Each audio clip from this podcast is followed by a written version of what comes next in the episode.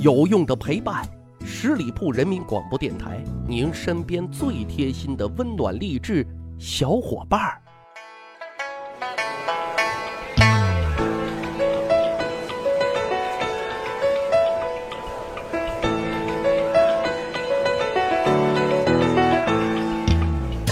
十里铺人民广播电台，趣吧历史，增长见识，密史趣谈，我是大汉。前面咱们讲过，古代吃货那嘴刁的都有一种神奇的超能力特别厉害。这期节目呢，咱们再唠唠这吃货这个话题。只是今天要讲的这几位吃货超能力没有就长着一颗吃的心所以最后有点悲催啊。这第一位登场的是大将廉颇我们都熟悉这一句，廉颇老矣，尚能饭否当然现在我们都知道廉颇虽然老了，但是当个老饭粒儿肯定是没有问题的这典故说的是赵王想重新启用老将廉颇，但是呢，毕竟廉颇已经都被岁月快掏空身体了，还能不能担起大任呢？于是呢，就派人对廉颇进行一番考核廉颇虽然一把年纪了，但仍有雄心壮志，那得使劲表现于是呢，他就充分发扬一个吃货特别能吃饭特别能吃肉的精神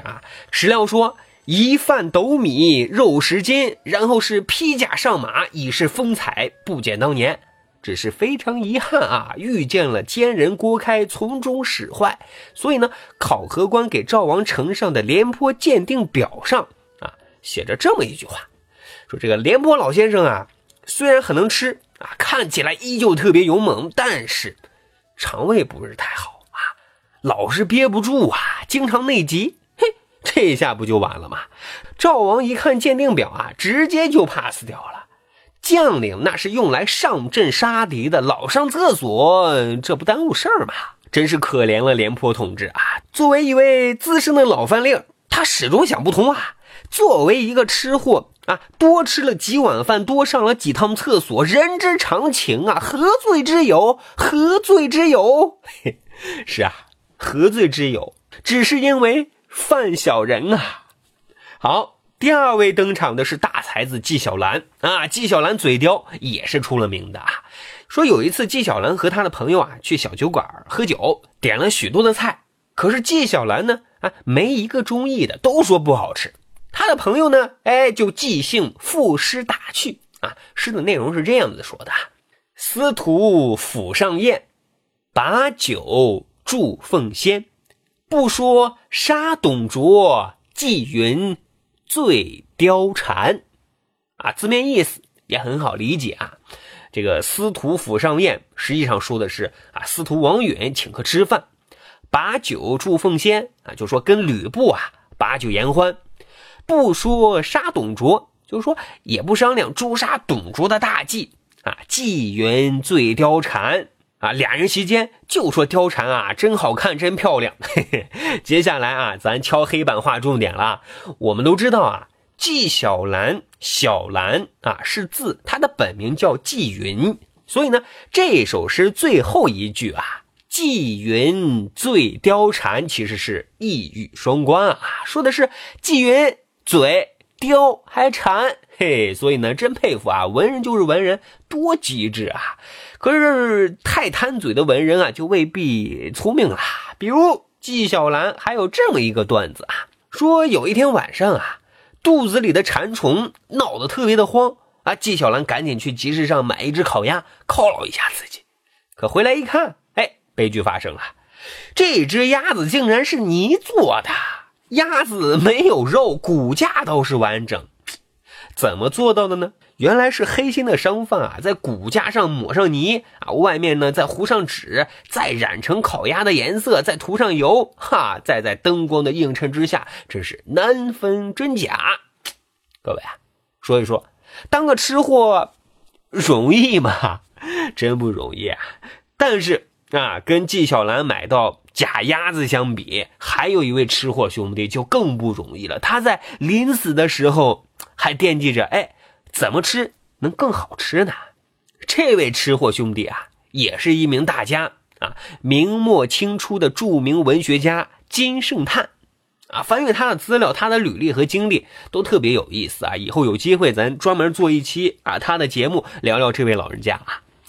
金圣叹与其说他是一名文学家，不如说他是一名文学批评家，文笔好，更重要的是啊，讽刺都特别的幽默。据说呢，金圣叹因为对清朝大兴文字狱极其的愤慨，于是呢他就奔祖呼号，孔子死了，孔子死了啊，并且呢带领自己的学生去哭孔庙啊，表示抗议。清朝的统治者呢就以蛊惑人心的罪名啊判了他个死刑，把他给逮捕了。说这天啊就要拉赴刑场了，可是他呢神秘兮兮的把执行命令的狱卒哎叫了过来，说啊他自己有要事相告。这狱卒呢以为大师会透露出什么传世宝物的秘密啊，或者什么惊天秘闻啊，于是就拿来了笔和墨来伺候大师。但是没想到啊，大师的临终要事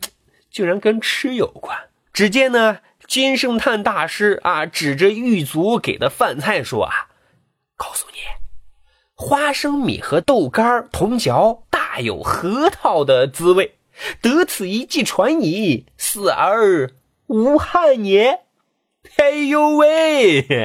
我裤子都脱了，你让我看这个，真是无语。这事儿呢还没有完啊，只见刽子手刀起头落，从金圣叹耳朵里啊就滚出来两个纸团。刽子手啊特别好奇，哎，急忙打开一看，第一个纸团上写了一个字，好。哦，什么意思啊？急忙打开另外一个纸团，上面又是一个字，什么字呢？疼。哎呦喂，好疼。大师啊大师，这是你最后的呐喊吗？你究竟是一位什么样的大师啊？受弟子一拜。当然啊，在查阅资料里还有另外一个版本，说的是啊，金圣叹不是给狱卒说的，而是给他探监的儿子说的啊。说的内容是花生米与五香豆腐干同嚼啊，有火腿的味道。其实啊，不管是核桃还是火腿，都把金圣叹老先生的吃货本色尽显，幽默诙谐啊，只是尴尬了以后啊没机会有这口福了。说真的啊，做了2期节目，觉得当个吃货真的挺好啊，该吃吃，该喝喝，遇事别往心里搁，尽人事听天命，付出努力不白费。结尾呢借用最近很火的一句话，叫做踏实做好自己，也不要假装很努力，因为结果不会跟你演戏。咱还有一个密史趣谈的历史小分队，如果你对历史边角料感兴趣的话啊，欢迎大家关注十里铺人民广播电台的公众微信账号，然后回复数字1就可以加大汉的个人微信了。会简单审核之后呢，就会邀请大家进入这个历史小分队，我们可以共同交流学习。好，本期节目就是这样，感谢收听，下期再会。本期节目由十里铺人民广播电台制作播出。了解更多的资讯，请关注十里铺人民广播电台的公众微信和新浪、腾讯的官方微博。感谢收听，我们明天再见。